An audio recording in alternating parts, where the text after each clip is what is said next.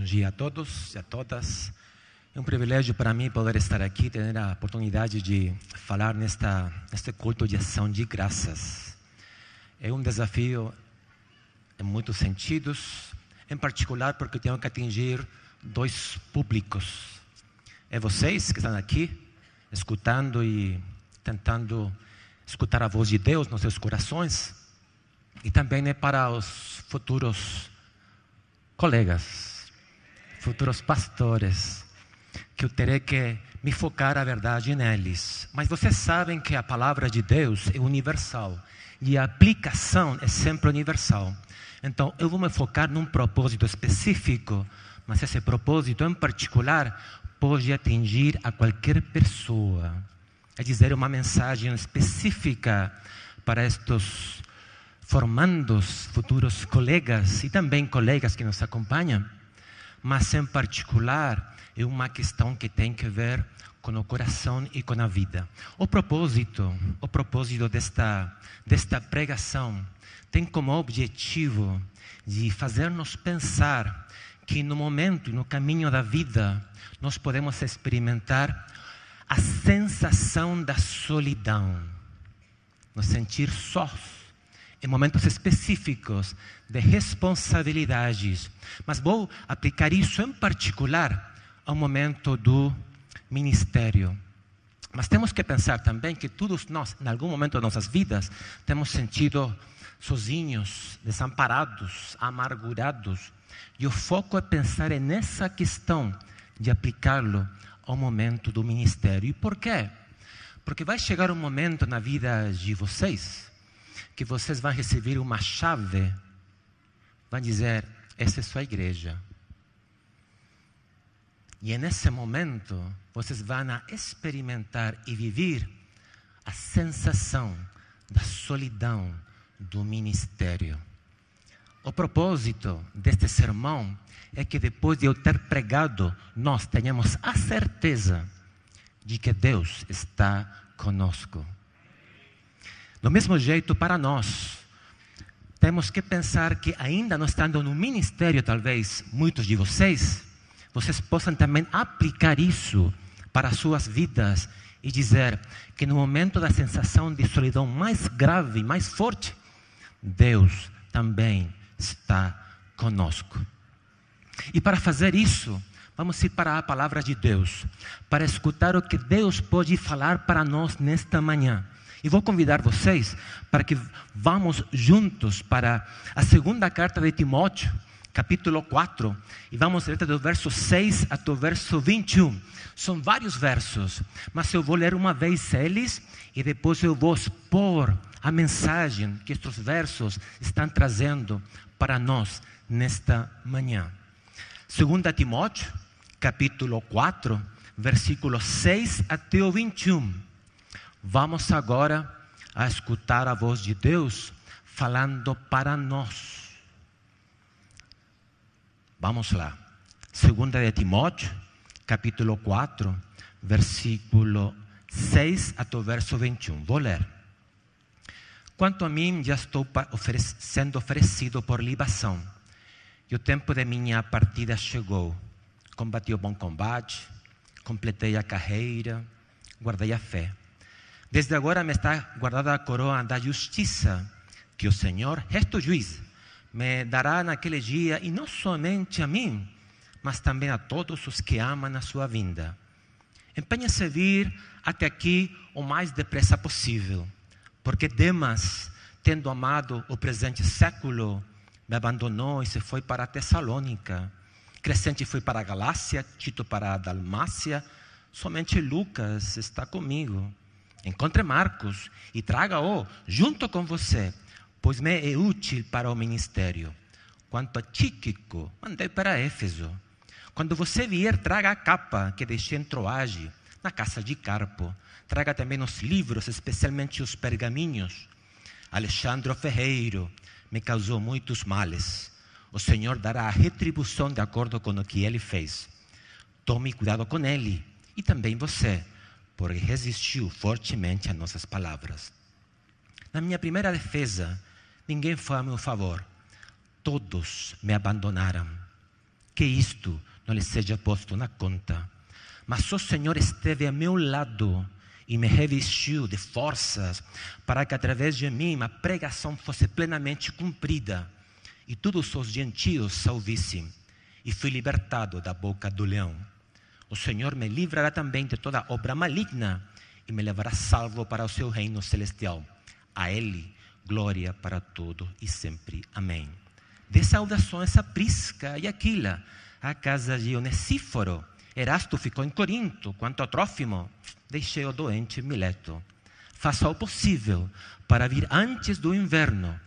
Eubulo manda saudações. O mesmo fazem Prudente, Lino, Cláudia e todos os irmãos. O lema desta turma é rumo ao lar. E que lindo é pensar que nossa vida cristã e o nosso ministério como pastores é caminhar rumo ao lar. Mas no caminho, neste, nesta caminhada poética e viva, que tanto aparece no Velho como no Novo Testamento, porque nossa vida cristã é descrita em termos de um caminhar constante, rumo, indo rumo ao lar, podemos experimentar diferentes momentos de solidão. E o mais interessante, o que me impressiona mais, nós notamos, é a separação que Paulo experimenta dos amigos. E aqui vem um detalhe interessante. Todos nós, em algum momento, fomos batizados, conhecemos a Cristo, com diferentes pessoas. Muitos de vocês, talvez, cresceram na igreja. E muitos desses amigos começaram a ficar nesta caminhada, neste caminho. Muitos que vocês conheceram agora estão fora da igreja, ou deixaram de acreditar naquilo que acreditavam antes e talvez aceitaram outras questões. A mesma coisa acontece com nós e com vocês. Por quatro anos, amigos, vocês estiveram juntos, suando dos professores, fazendo memes, suando do sotaque do professor estrangeiro. Nas aulas de grego, eu sei, eu sei que quando eu falava assim, pode ler e fazer essa tradução, naquele momento a internet caía por um milagre que eu até agora não entendo muito. E vocês estiveram juntos, a Covid ajudou vocês a estar mais fortes. Depois voltaram, se abraçaram. Mas me parte o coração dizer isto. Mas isso já acabou.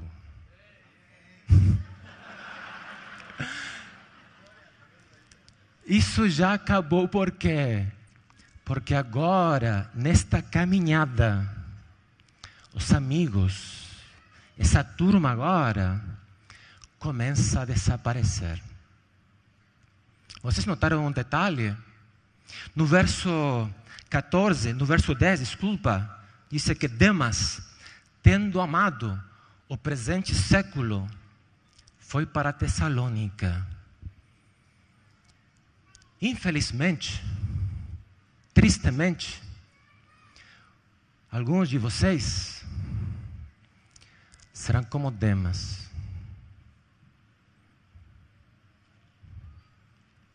Amando o presente século. A gente não sabe o que significa isso, na verdade. O que significa amar o presente século? Alguns pensam que o que está dizendo Paulo é que ele deixou a igreja, mas outros pensam que ele se cansou de ser pastor. Infelizmente, isso vai acontecer com alguns de vocês. Você não seja esse Demas. Não amem as luzes de Tessalônica. Amem o Senhor. Mas no caminho, quando vocês têm caminhando essa vida ministerial, o Dema vai descer até mais e você vai despedir desse Demas. Tem outro grupo, e aparece também no verso 10, que são Tito e Crescente, que vão para outros lugares por causa da obra missionária. Porque este grupo aqui que vocês estão se despedindo agora, muitos vão sair para outros lugares, outros lugares do mundo até, e dentro do Brasil. Essa despedida começa a existir já de, deste momento. Chamados de diferentes lugares para ir para lá, para ir para cá, porque no caminho começamos a experimentar a solidão, porque os demás começam a amar o mundo mais que o ministério, e os titos começam a sair para pregar o Evangelho. E vai chegar o um momento na sua vida, na segunda-feira, que você vai dizer: agora estou experimentando a solidão. E depois a gente vai para o verso 20, e vocês notam que Paulo fala que ele deixou a Trófimo doente Mileto, porque neste caminhar cristão, não só a gente vai se despedir dos Demas, vai dizer adeus aos titos e aos crescentes, também tem alguns que vão começar a ficar no caminho. É muito triste pensar nisso, mas é uma realidade. Eu, pessoalmente, comecei meu, meu primeiro ano de teologia com um recorde no meu país, no Chile. 51 pessoas. Esse é um recorde. Nunca aconteceu na vida. No terceiro ano éramos 20. E no quinto ano éramos 15. A gente se formou com 15. Até agora, no ministério, somos seis. Demas, crescentes e muitos trófimos foram ficando no caminho. No ministério, a gente experimenta a solidão do ministério. De saber que em algum momento de nossa vida, agora na segunda-feira, este grupo se separa o pastor vai dizer: aqui tem a chave, essa é sua escola, agora você tem que ser responsável e tomar decisões. A solidão do ministério. Mas no caminhar cristão, que a gente começa a se despedir, também me impressiona muito o que acontece. Por exemplo, no verso 14, onde diz: Alexandre Ferreiro me causou muitos males. Porque na vida cristã, e nós podemos viver isso, nós muitas vezes somos atacados por causa da palavra, por aquilo que nós acreditamos. E um pastor, particularmente, vive aquilo. A solidão do ministério de ser objeto de burla, de risada daqueles que não acreditam no que nós pregamos ou não querem escutar a verdade do Evangelho.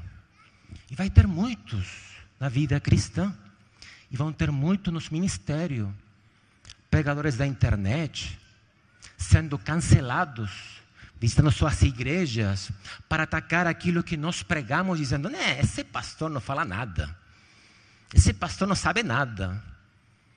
Alexandre Ferreiros,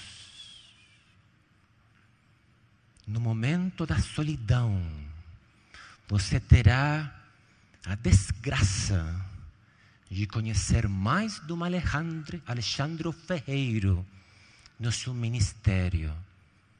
Chegava na igreja sabendo de pessoas que estão colocando datas para a vinda de Jesus. Eu lembro quando eu era pastor de igreja, tinha uma pessoa que estava colocando datas, se dizendo que Jesus voltava em outubro de 2004. Eu visitei ele, não? Por outras coisas também, mas eu falei: como você sabe tudo isso? Eu sei tudo isso porque houve uma reunião secreta nos Estados Unidos. E eu falei: bom, se é secreta, como que você sabe, não?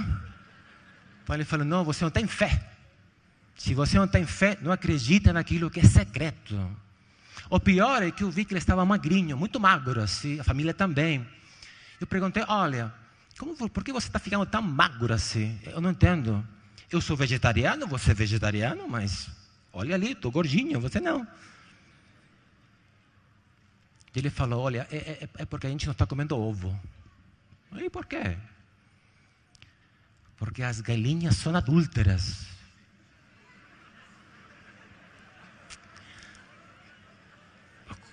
Como assim? É que você tem um galo para várias galinhas. Momentos na vida que você escuta heresias e burrices.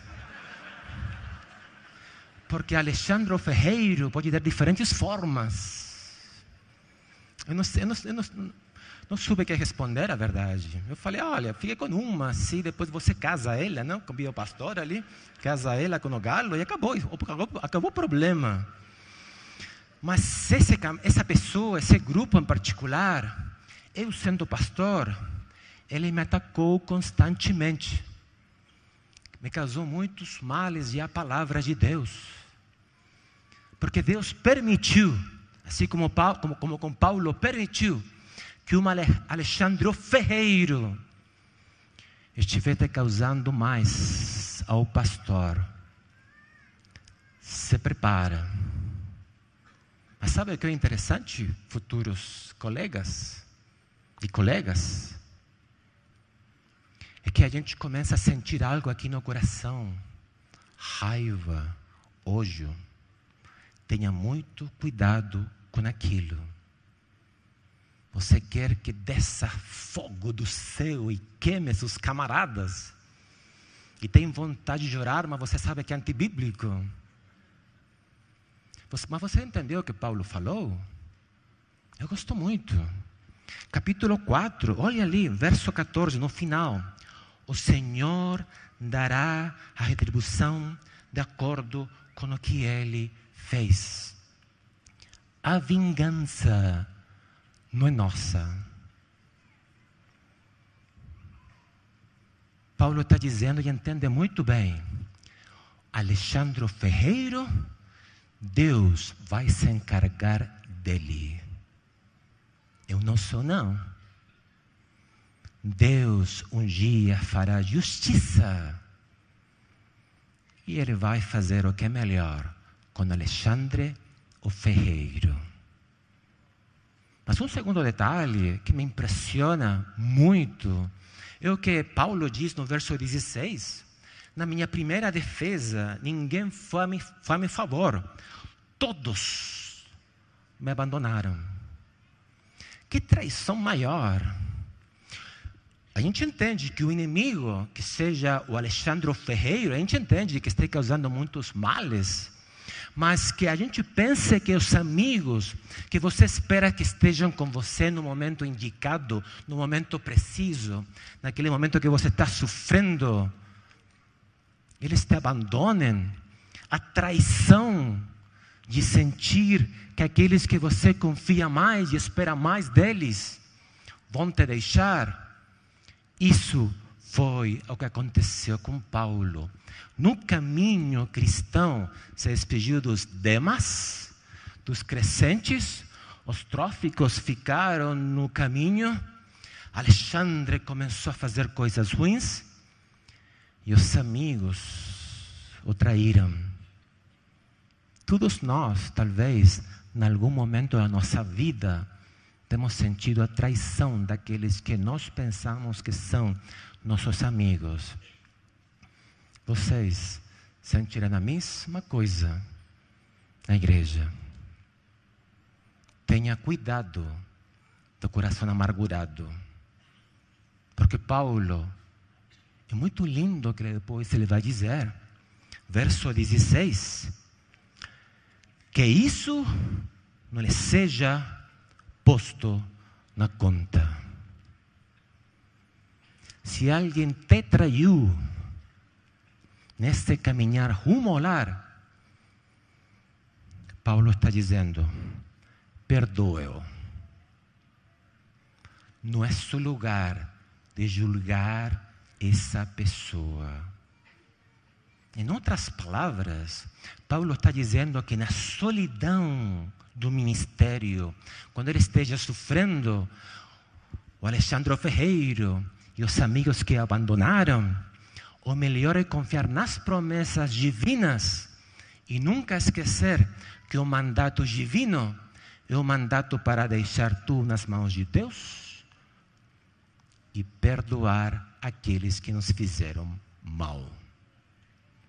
Mas neste caminhar final que nós estamos tendo e tentando dialogar com esta história que estamos indo rumo ao lar, esta caminhada, o que é mais interessante ainda é como nós podemos nos focar nos momentos difíceis, quando estamos vivendo nessa solidão da vida, nessa sensação de que estamos sós, sozinhos. A mesma coisa para vocês. E aqui vem um detalhe interessante de Paulo. Paulo vai dizer algumas coisas que eu gostaria de sublinhar. Olha aqui, por exemplo, você, verso 9: empenhe-se por vir até aqui o mais depressa possível. Verso 19. É, desculpa, verso 21, faça o possível para vir antes do inverno. Como nós podemos, neste caminhar, nesta caminhada cristã, na vida ministerial, poder suportar a traição, poder suportar a partida dos amigos, poder suportar Alexandre Ferreiro. A primeira dica, futuros colegas e colegas, tendo saudade dos amigos. Timóteo estava longe de Paulo. Timóteo se conheceram provavelmente, ou se embarcaram juntos na segunda viagem missionária, aproximadamente no ano 49 depois de Cristo. E esta carta foi escrita, que é a última carta escrita, no ano 65 aproximadamente, o qual significa que tinham passado 20 anos de amizade. Quando você vai para as cartas de Paulo, as cartas que têm o nome de Paulo, que são 13, não? São 13. Oito vezes Paulo menciona que Timóteo está com ele.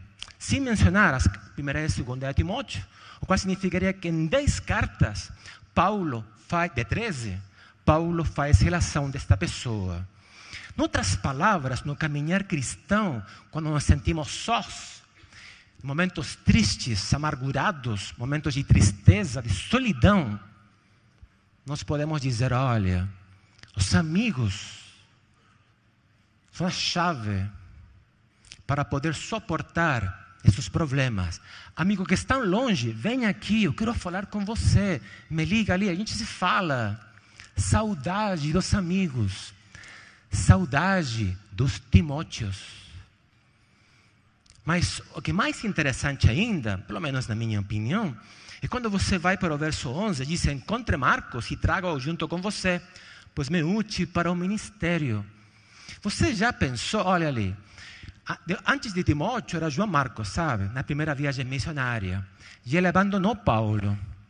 E Paulo ficou com raiva. Nossa, esse camarada não serve para nada. Como um pastor vai abandonar esse momento especial do ministério e vai embora. E na segunda viagem missionária, ele se separou. E você sabe, João Marco foi tomado por Barnabé. E Paulo, depois, no capítulo 16, escolheu outro jovem para o acompanhar. Depois, nas cartas da prisão, que seriam as cartas que ele escreveu quando estava preso, preso em Roma, na sua primeira prisão no esta, Paulo vai dizer que, ele, que Marcos agora está com ele. Agora, por que é interessante isto? Porque no momento da solidão, é bom reconhecer aqueles que nós, no passado, pensávamos que não serviam para nada. Mas Deus provou que nós estávamos errados. Eu ou colocarei um título para, esta, para este verso: Paulo, o imperfeito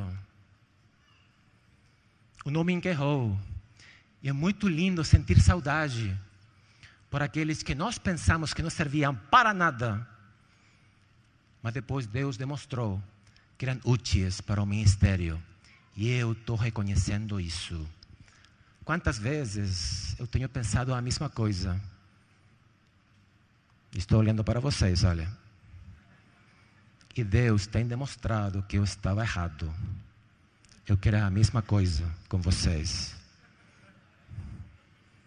Quero sentir saudade de vocês. Já além disso,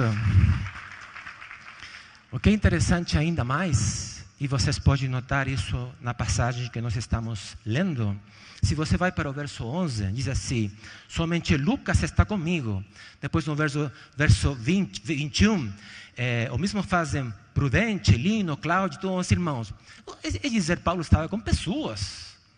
Paulo estava com gente. Paulo estava com um intelectual, com um médico, que era Lucas. Interessante isso, né? Interessante isso. Uma pessoa já de idade, presa com um médico do lado, isso é muito bom. E com outras pessoas também, amigos.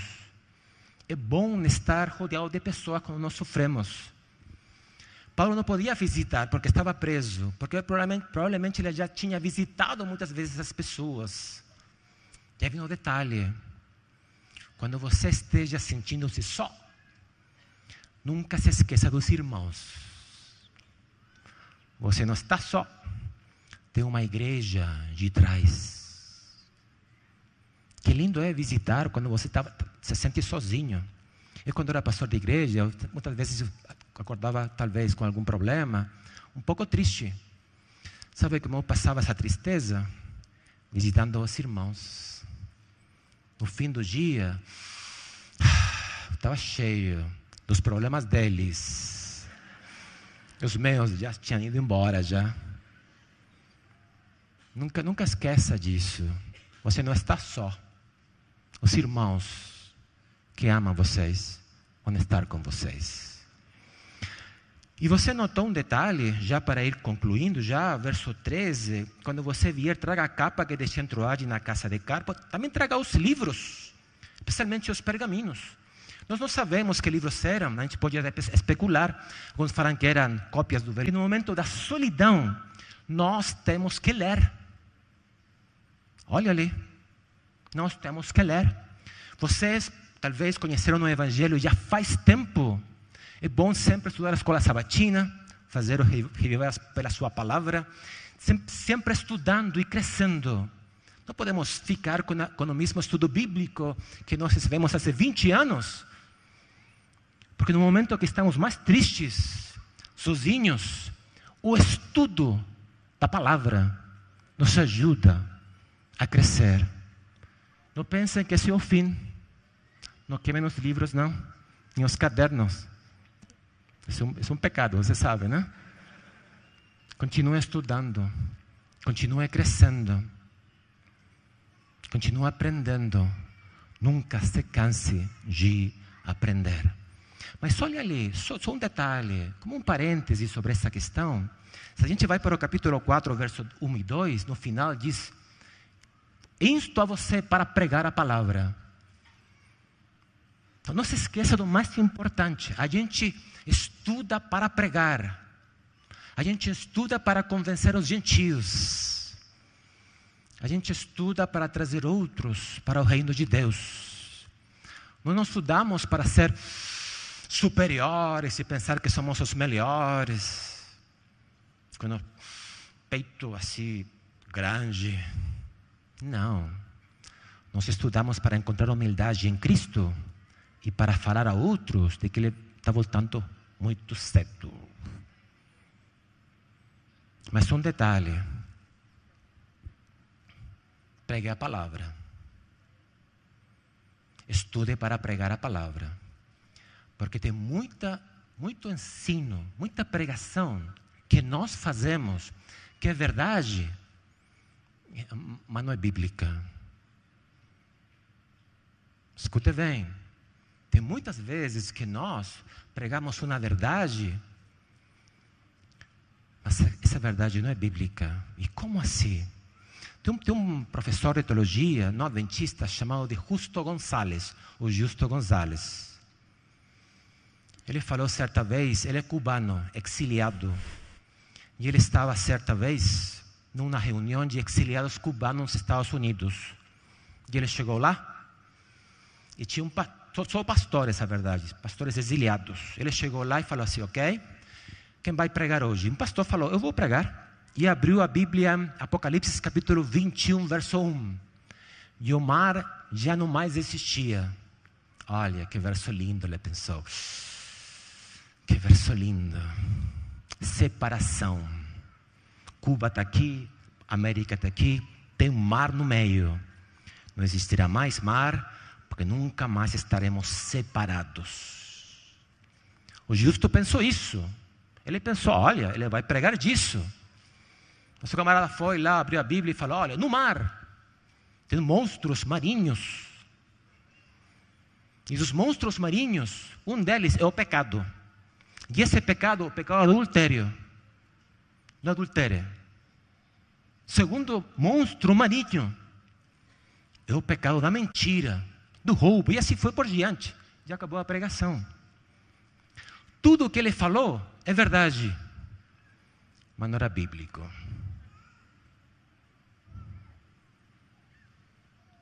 Preguem o que a palavra diz. Preguem o que o texto diz. Não que a sua imaginação fale. Para que vocês, ao pregar a palavra, revelem a verdade. E finalmente, dentro dos últimos pontos, olha ali o verso 6, quanto a mim já estou sendo oferecido por libação. No momento da solidão, nós só pregamos. No momento da solidão, nós só sentimos saudade por aqueles que amamos. No momento da solidão, nós também temos que lembrar, e isso é muito importante, que a certeza da salvação é algo real em nossa vida. Paulo disse isso. Se você vai no verso 4, capítulo 4, verso 7 e 8, ele sabe que ele vai receber a coroa de justiça. No momento mais triste da vida, a gente pode até pensar e duvidar de que Deus está conosco. Nunca faça isso. Tenha certeza de que Deus salvou você. E por último, olha que lindo ainda reconhecendo que todo mundo abandonou Paulo, o que dá sentido a tudo, é o que diz o verso 17: Mas o Senhor esteve a meu lado. Todos poderão me abandonar, mas o único que nunca vai me abandonar é o Senhor no momento da tristeza, no momento da solidão, tudo que dá sentido, aquele que dá sentido a tudo que vem antes, sempre vai ser a presença real de Deus na nossa vida. Para ilustrar isto, vou contar que eu fui um pastor de igreja por 11 anos antes de ser professor de teologia e ser chamado aqui também para a UNASP. Nesses 11 anos aconteceu um detalhe interessante. Eu fui para vários lugares, minhas igrejas começaram a crescer. No primeiro distrito, o presidente falou: aqui está a chave, você tem seis igrejas. No segundo, aqui tem na chave, você tem nove igrejas. E no último, aqui tem na chave, você tem onze igrejas. Eu falei: nossa, a coisa está crescendo mesmo, não? Cada ano eram mais igrejas e mais igrejas. E em cada uma delas, eu tenho que reconhecer, eu sentia a solidão do ministério. O que eu vou fazer? Que estratégia eu vou tomar? Como que eu vou chegar às pessoas, aos irmãos? São 11 igrejas, são quatro sábados por mês. Como eu vou pregar em todas elas? No segundo distrito, aconteceu um detalhe. No meu primeiro ano, eu fiquei sabendo que a igreja não gostava de mim. É muito jovem, falava, né? Olha ali, eu até pensei em me deixar um bigode. Mas eu, já estava casado, já minha esposa falou: nunca você pode usar bigode, ok? Falei: não, ok. Eles começaram a dizer que eu era tão jovem e era muito distante. Eles começaram a dizer que eu não gostava de abraçar. Vocês sabem disso, né? Ela é muito distante, não abraça, não beija. Está com a gente, mas está como distante. E tinha nesse lugar um Alexandre Ferreiro. Que eu sofria o dia todo por esse Alexandre Ferreiro. Eu fiquei sabendo que as pessoas não gostavam de mim, por quê? Porque eu ia para elas e ela me, como que me ajeitavam assim, sabe? Já pensou um pastor de igreja que, não, que ninguém gosta dele. Um dia era tanto assim que eu cheguei em casa. Eu me sentei, minha esposa estava na frente meu. E eu comecei a chorar. Eu não sou de chorar, sabe? Eu sou bem macho, assim, não é? Eu, eu estava chorando assim, chorei, chorei. Minha esposa ficou surpresa, falou: O que, que foi? E ela ficou perto de mim e falou: Adulterou? Não. Roubou? Não. Tudo bem, vamos lá. E aí me abraçou, só me abraçou ali, sabe? Eu falei: Não, você não vai entender, não. Meu coração estava partido. Partido. Deus me teve ali quatro anos. Já pensou?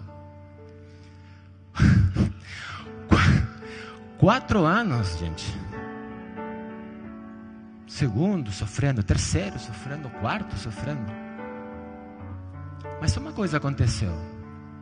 No quarto ano, me invitaram para ir para outro lugar. Um chamado, né? Pastora, presidente aí falou, você vai estar indo para outro lugar. E a igreja, ela teve um momento especial para mim. E começaram a chorar, não de alegria, de tristeza. Eu fiquei impactado assim. Tinha uma fila de pessoas na minha despedida, sabe? Me abraçando ficava assim, não? Me abraçava, me beijava. Mulheres, velhinhos, velhinhos, homens, todo mundo, crianças assim. E a ironia da vida, né?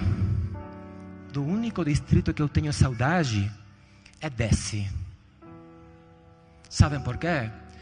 Porque olhando para trás, eu posso dizer que Deus esteve comigo.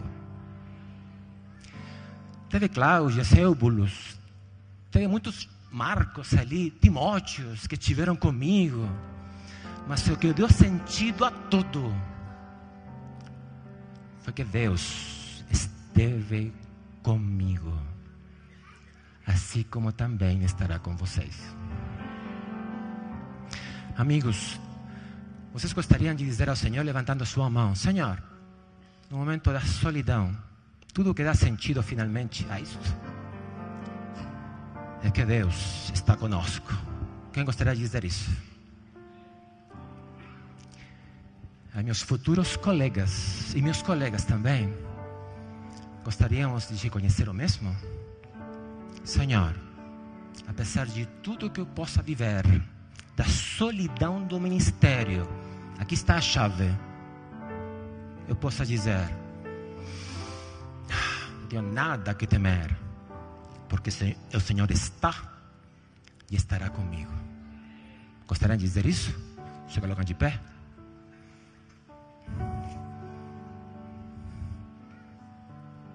Vamos orar? Pode ser? Pai querido, obrigado por tua palavra e porque nos mostra que na solidão o Senhor sempre está conosco. Sabemos que vem momentos difíceis na nossa vida, no nosso ministério.